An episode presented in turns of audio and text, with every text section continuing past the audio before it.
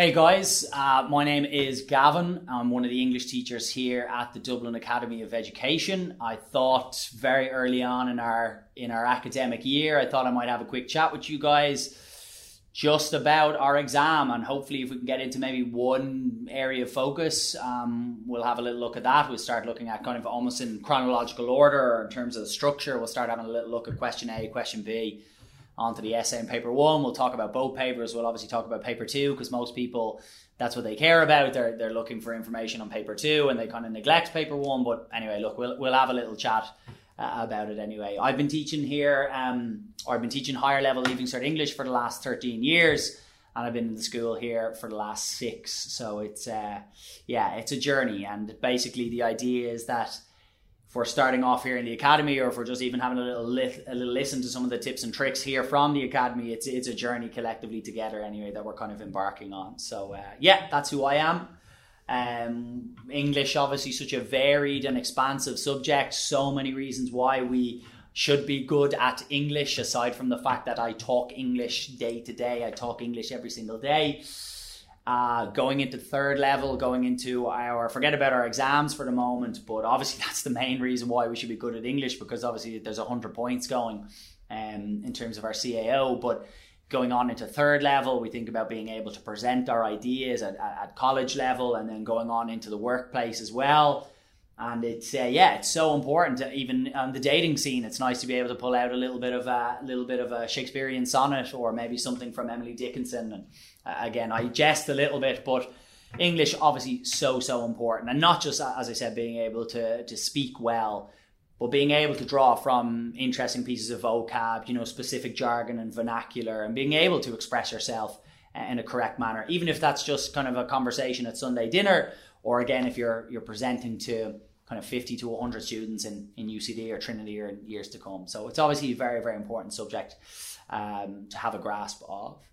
Um, I suppose if we do fall back a little bit and we think about our, our CAO and we think about the 100 marks that are going for our exam, we think about our exam uh, and we think about the exam structure. And I think this is something that we do a lot of here in the academy. We really break down the kind of the, the chunks of the exam and we compartmentalize insofar as possible and as much as possible and we recognize where every single percent and every single minute is going in our exam. And that's so important for you guys going forward. If there's one thing you take away from this little academy bites podcast is that you recognize that you should know where every 60 seconds is going and you should know where every percent is going. All the way to one paragraph of your question a question being worth 1.25% of your entire grade. That's we're talking about that minutia, that absolute kind of like pedantic, you know, critical, critiquing level um, is what, exactly what we should be looking at. All right.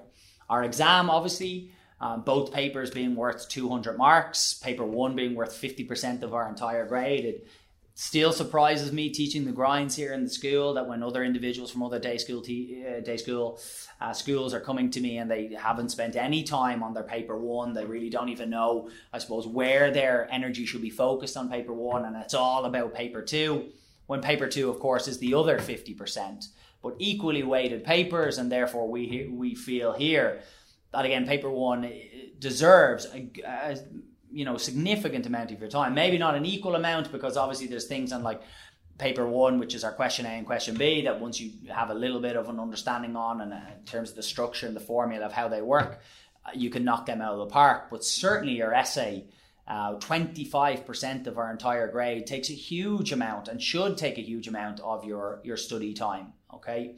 Um, to break it down in terms of literally every single percent you have 12.5% going for your, your question A question, which is your basic comprehension exercise, three questions attached to one text. You have your question B task, which is like a mini essay. It's a functional writing task. What is the purpose of the task? It's very much stylistic heavy, that task. It's another 12.5%. And then, as I mentioned, our essay, 25%, almost double uh, the importance of the majority of the other topics in terms of your English curriculum. So deserves a huge amount of your time. It's very important that over, I would say, the initial weeks of sixth year, certainly, that you start to figure out what is the style uh, that I am most competent at. Enjoyment is impo- is important too, but it really is figuring out: am I really good at persuasive language, or am I really good at aesthetic and narrative language and writing descriptive pieces or narrative pieces, short stories, memoirs, etc. Really figuring out that information is very important. I would argue. Uh, early on, in terms of the first initial weeks, in terms of sixth year, okay, because once you have that figured out, then you can put in the time to practice and you can put in the time to, uh, I suppose, produce throughout the course of the 30, 32 weeks that you have in terms of six year, produce a number of essays that you can get checked and rechecked by your day school teachers, that you get them to a very, very high standard. And then you can certainly, if not fully, but partially regurgitate elements of those completed essays on the day itself. What, what we try and do here in the Academy is that uh, as much as possible, the exercises in June, those first two days of the exam, those exercises become exercises in recollection as opposed to exercises in creation. So we want to make sure that we are kind of almost remembering all the really good stuff that we've already been produced and also has been qualified by a really decent grade and that we're using that information because we know ultimately that that'll get us high marks. All right. That's paper 1. That's our three topics in paper 1. Paper two, obviously, we have our Shakespearean text or indeed our single text. If some of us are looking at a different text, that's 15% of our grade. Our comparative, um, which is nice this year, obviously, the fact that all three modes are going to be on the paper. So, again, that's 17.5% of our grade.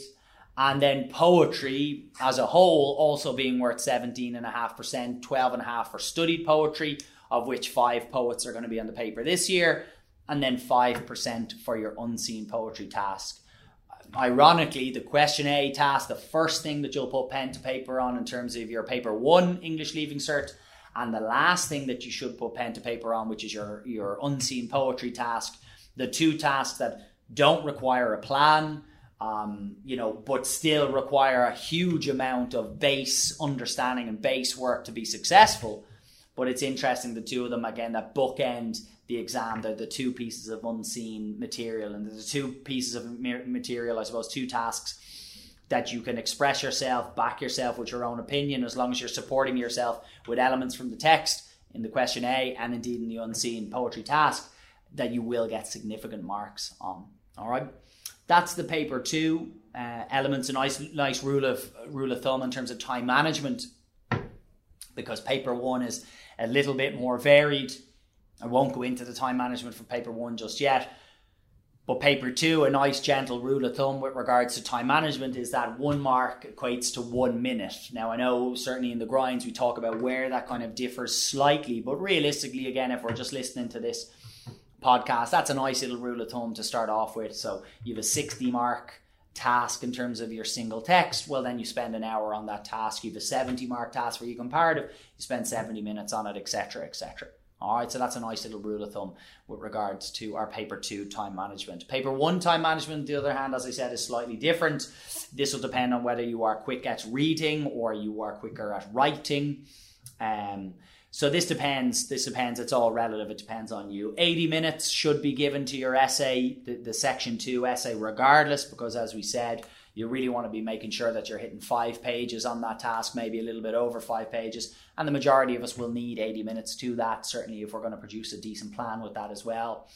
And then it becomes all relative. As I said, here in the academy, we tell our students to spend kind of in and around 30 minutes for our question B, maybe 35 minutes. And then it tends to be 40, 45, or in some cases 50 minutes for our question A because we have a full extract to, to dissect, we have a full uh, set of questions to dissect as well. We are, as you might have potentially heard me say a number of times before, very, very keen on predictions here and making sure that we point our students what we feel is in the right direction, that we're working smarter, not harder, that we're really utilizing every kind of minute that we have, either in the study hall or outside of the classroom or indeed inside of the classroom.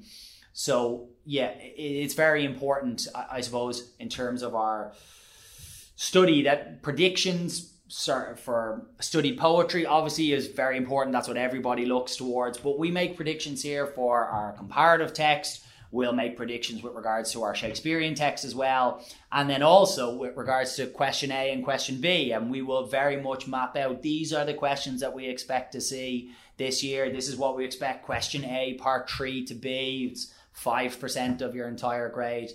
And, and yeah, we will we will make a, a, or spend a huge amount of time, I suppose, planning out those predictions and making sure that our students are very much on the right track, on the right page, um, going forward. All right. So that's a very brief overview, guys, of our exam, or, certainly uh, the, the percentage breakdowns of our exam and the different components that make up both paper one and paper two. I suppose one thing that you could take away from this podcast is just to start to compartmentalize, start to figure out what you are good at, where your strengths lie, and double down on your strengths. Because again, the English paper, both paper one and paper two, allows for choice and allows for you to, I suppose, um, lead your answers and lead your paper in a way that you're comfortable with. So, you know, if you're really not good at descriptive writing, you really don't like writing short stories, and then don't. And, and don't spend a huge amount of time on it. There are like a myriad of different areas that you can uh, appropriate your time towards uh, in order to be successful with regards to the two papers. All right? So guys i hope you found that useful. It's a very very short uh, synoptic view of our overview of our exams. And as i said a couple of things to take away certainly percentage breakdown the time management and then ultimately play to our strengths. Uh, i will talk to you guys very soon for a much more i suppose detailed and in-depth look at one particular area of the course.